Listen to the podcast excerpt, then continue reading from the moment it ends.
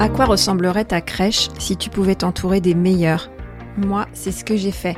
Pendant les 15 dernières années, de la crèche collective associative à la micro-crèche privée, j'ai tout expérimenté. La petite enfance est un métier à forte contrainte, mais aussi à forte valeur ajoutée.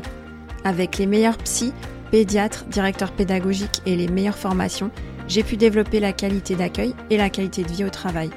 Alors si toi aussi tu es motivé par la qualité, Bienvenue dans Référence Petite Enfance. Bienvenue dans ton podcast.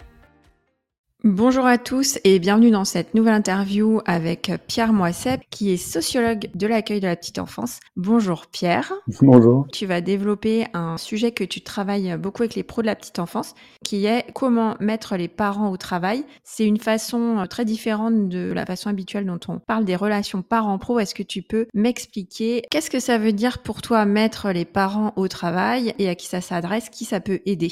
Ça s'adresse donc à tous les professionnels de l'accueil de la petite enfance, tant de l'accueil collectif que de l'accueil individuel. Donc tous les pros qui sont de manière très concrète à comment, comment je comprends l'état de cette petite ou de ce petit à ce moment-là? Qu'est-ce que je peux lui apporter? Qu'est-ce que je comprends de son évolution dans sa dernière semaine, etc. Donc les personnes qui ont cette pratique sont confrontées à un travail d'accueil du jeune enfant. On peut parler là de, vraiment véritablement d'un travail, hein, parce que c'est un enjeu pour ces professions, c'est de faire valoir comme étant véritablement des professions. Donc, accueillir un jeune enfant, c'est se confronter à la compréhension de ce qu'il est en train de vivre, qu'est-ce que je vais pouvoir lui apporter pour qu'il vive mieux, euh, qu'est-ce que je comprends de son état, de son évolution? Donc c'est un travail cognitif, un travail pratique, c'est un travail de geste, hein, d'embrasser, d'essuyer, de, nettoyer, de se changer, mais c'est un travail de perception cognitive, c'est-à-dire j'observe, j'essaie de comprendre, et c'est un travail affectif parce qu'on est impacté, parce qu'un enfant se manifeste avec des vagues affectives énormes. Donc tout ça c'est un énorme travail. Et donc c'est en partant de cette notion du travail des professionnels que moi j'en suis venu à l'idée de mettre les parents au travail, c'est-à-dire que ça vient interroger aussi cette notion que l'idée d'être parent, c'est découvrir de source par rapport au fait d'avoir un enfant. Eh ben non, moi je pense que quand on s'intéresse à ce que vivent les professionnels, il y a un effet miroir qui dit mais si ces professionnels sont amenés à se prendre la tête, bah forcément pour les parents c'est la même chose parce qu'ils ont le même enfant chez eux et ils n'ont pas des super pouvoirs de parents qui auraient débarqué de l'espace, qui leur permettraient eux de faire face à ces dilemmes. Mais pour les parents, ils, ont, ils sont prisonniers d'un mythe qui est le mythe de la parentalité immédiate, hein, c'est-à-dire comme j'ai voulu un enfant, que j'ai eu un enfant, euh, et ben donc je sais faire avec cet enfant. Donc on est censé savoir faire, on est censé devoir faire, et en fait, dans le concret, eh ben, on ne sait pas trop faire. Donc c'est en ça que j'ai été amené à parler de mettre les parents au travail. Qu'est-ce que j'entends par mettre les parents au travail? C'est que justement, ce que j'en appelle, moi, aux professionnels, c'est de dire tout le travail que vous faites et que vous vivez. C'est un travail que l'on fait et c'est aussi un travail que l'on vit. On, est, euh, on a un moment de bonheur avec un enfant, on a un moment de déception, on a un moment de tristesse quand on voit qu'on n'a pas réussi à apporter quelque chose, que l'enfant il a, passé une mauvaise journée, il a pleuré beaucoup, on n'a pas été ajusté, peut-être qu'on était fatigué, qu'on a, on rabroué un enfant parce qu'on n'a pas su faire à ce moment-là. Tout ça, c'est le travail. Ce qui m'intéresse dans la notion de travail, c'est que c'est une notion très prosaïque. C'est pas une notion idéale.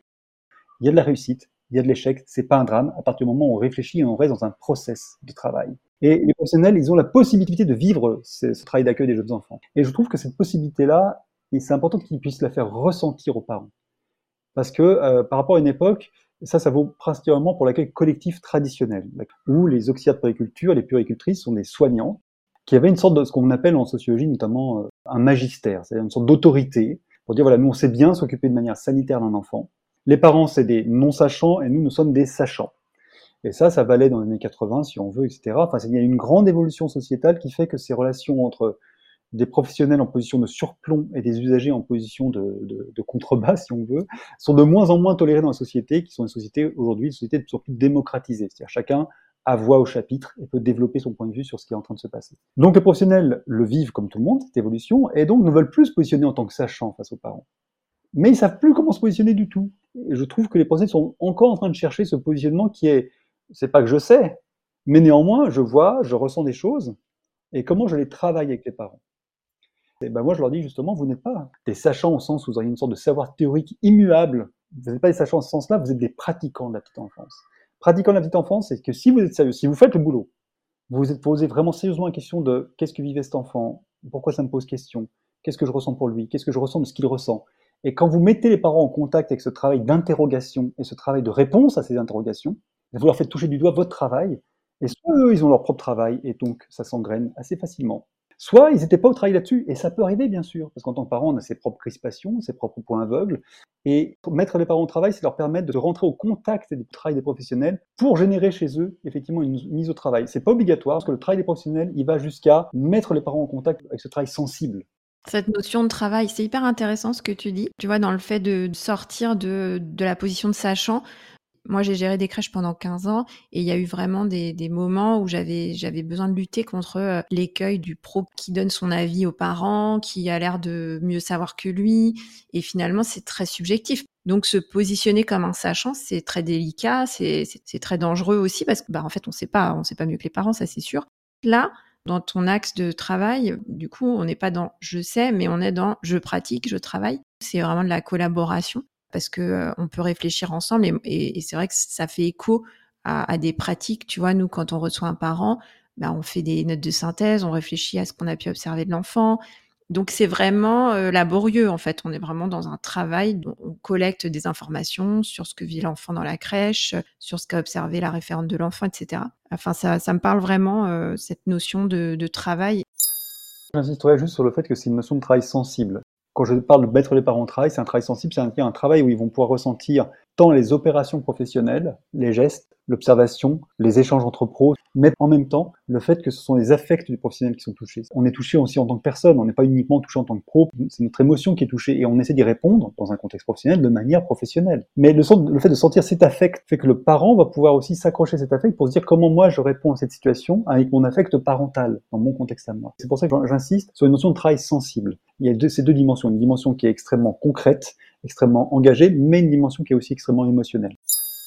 C'est quoi ta méthode pour euh, mettre les parents au travail? Comment on fait? Et eh ben, comment on fait? C'est justement en exposant sa pratique professionnelle et son vécu professionnel. Par exemple, là, je vais utiliser un exemple que j'utilise euh, de manière assez récurrente en formation. Un autre grand sujet que je travaille en formation, qui est toute la question des transmissions en fin de journée aux parents, qui pose beaucoup de problèmes aux professionnels.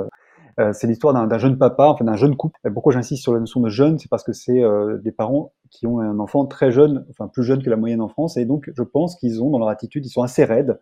La maman est plutôt effacée, le papa il est plutôt vindicatif avec l'équipe, hein, c'est-à-dire que quand il vient chercher son enfant en soi, il accompagne toujours sa compagne, et il reste un petit peu en retrait, il dit rien, mais il observe les, professionnels avec un air un peu défiant, du genre je vous ai à l'œil. Et je pense qu'il fait ça notamment pour démontrer que même s'il est jeune, il va pas s'en laisser compter, c'est un vrai papa et il veille sur son enfant. Et malheureusement, cet enfant, donc là c'est une anecdote concrète, réelle, qui m'a été rapportée par une équipe, cet enfant s'est fait mordre donc, euh, ils vont devoir dire aux parents le soir qu'il s'est fait mordre. Et comme c'est des parents particulièrement, enfin, avec ce papa un petit peu défiant, un petit peu vindicatif comme ça, et les, pros ont assez peur.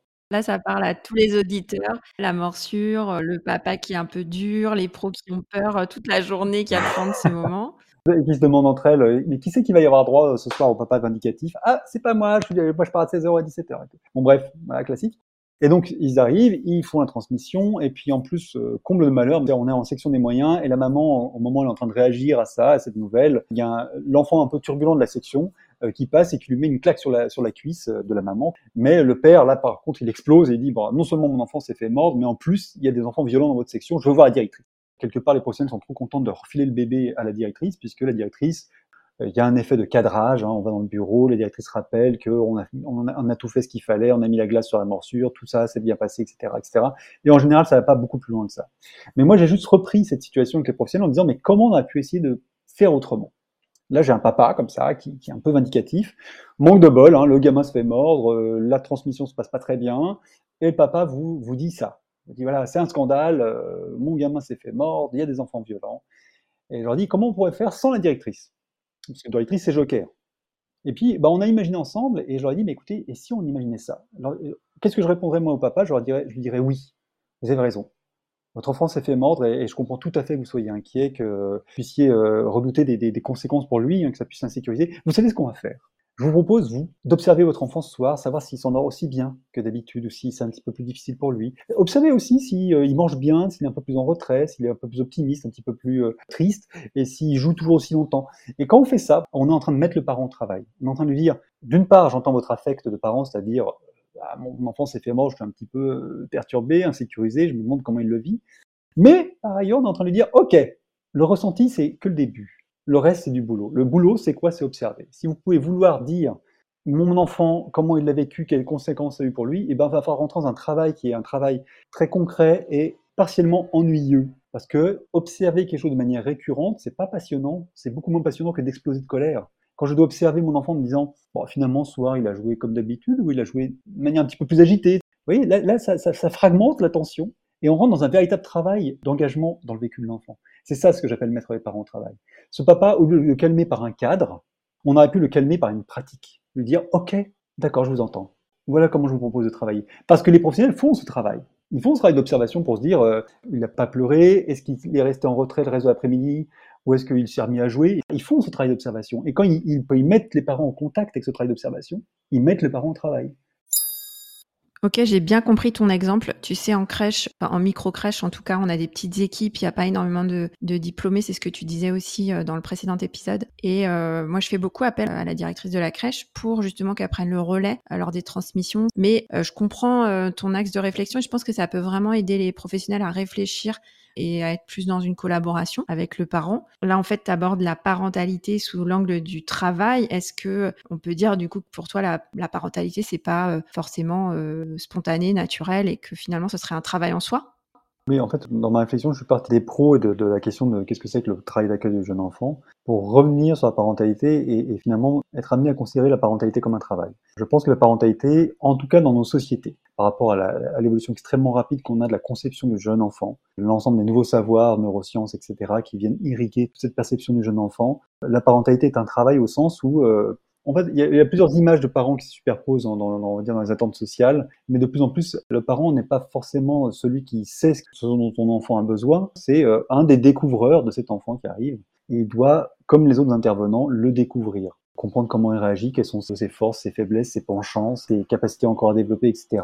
Tout ça, c'est un travail de découverte que le parent a à faire dans sa scène particulière, qui est la scène familiale, la scène parentale, que les professionnels vont faire sur leur scène. Effectivement, pour moi, la parentalité est un travail au sens où ça permet de sortir la parentalité d'une forme de, de, sacralité. Être parent, ce serait avoir une espèce de, voilà, déjà une mission, une importance considérable, et en plus une espèce de savoir qui, encore une fois, débarque du ciel et qui vient nous, nous, oindre en tant que parents d'un savoir, d'une approche particulière de notre enfant. Les parents sont tout autant à la découverte des enfants que les professionnels. Ils n'ont pas les mêmes outils, pas les mêmes attentes, pas les mêmes contextes, pas les mêmes horizons, mais avec toutes ces différences, on est quand même sur un travail. Et ça permet justement d'interpeller ce travail parental, de s'interroger sur est-ce que nos sociétés laissent la possibilité très concrètement aux parents de faire ce travail? C'est un travail qui prend du temps qui prend de l'énergie, qui prend du psychisme. Et aujourd'hui, moi, ma conclusion, c'est que non, on laisse pas du tout la possibilité aux parents de faire ce travail. En tout cas, on reste très peu. Donc, on est des parents sous tension dans nos sociétés. Et après, ça permet de m'interroger quand je reviens, quand je resserre la focale sur la scène d'accueil de petite enfance, sur comment on peut faire de la manière la plus heureuse possible ce travail ensemble entre parents et professionnels, que ce soit un accueil individuel ou un accueil collectif. Je resterai sur cette conclusion de recherche de la parentalité heureuse tu amorces une nouvelle réflexion dans le rapport euh, parent-professionnel cette notion de mettre le parent au travail. Moi, le travail, euh, c'est un mot qui me parle beaucoup. Le travail, ça paye, que ce soit en tant que professionnel ou en tant que parent.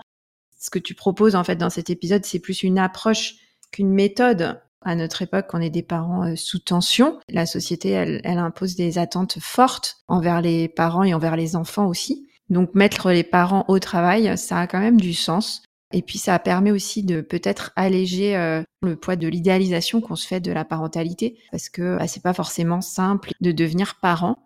Je te remercie euh, pour cet éclairage et pour euh, ta réflexion. Euh, on sent bien que derrière, il y a énormément, énormément de, travail, de recherche en tant que sociologue. Donc, pour les auditeurs qui n'ont pas écouté le précédent épisode que j'ai fait avec Pierre, je remets le lien dans les notes de l'épisode pour bien comprendre le parcours de Pierre et d'où vient sa réflexion sur les pratiques de l'accueil du jeune enfant. Est-ce que tu as autre chose à ajouter avant de conclure, Pierre? Juste, je, précise pour pas qu'il y ait de, de, malentendus sur la notion de mettre les parents au travail. Ça ne veut pas dire que les parents ne travaillent pas au préalable. Ça veut dire qu'ils travaillent peut-être un peu trop seuls et avec un peu trop d'illusions. Et rencontrer le travail concret des professionnels peut leur permettre déjà d'être moins seuls et de travailler de manière plus concrète et, moins embarrassés d'illusions quand on est face à un enfant concret. Qu'il n'y ait pas de confusion sur l'idée qu'il y a un sociologue qui raconte que les parents, ils, se la coulent douce. Il faut les mettre au travail.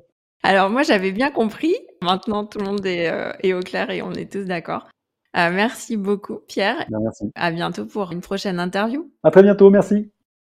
Merci d'avoir écouté cet épisode jusqu'au bout. J'espère qu'il t'a plu et que tu en ressors inspiré. Si c'est le cas, abonne-toi pour ne rater aucun épisode. Parle-en autour de toi et surtout laisse-moi une note 5 étoiles et un avis sur Apple Podcast ou Spotify. À la semaine prochaine.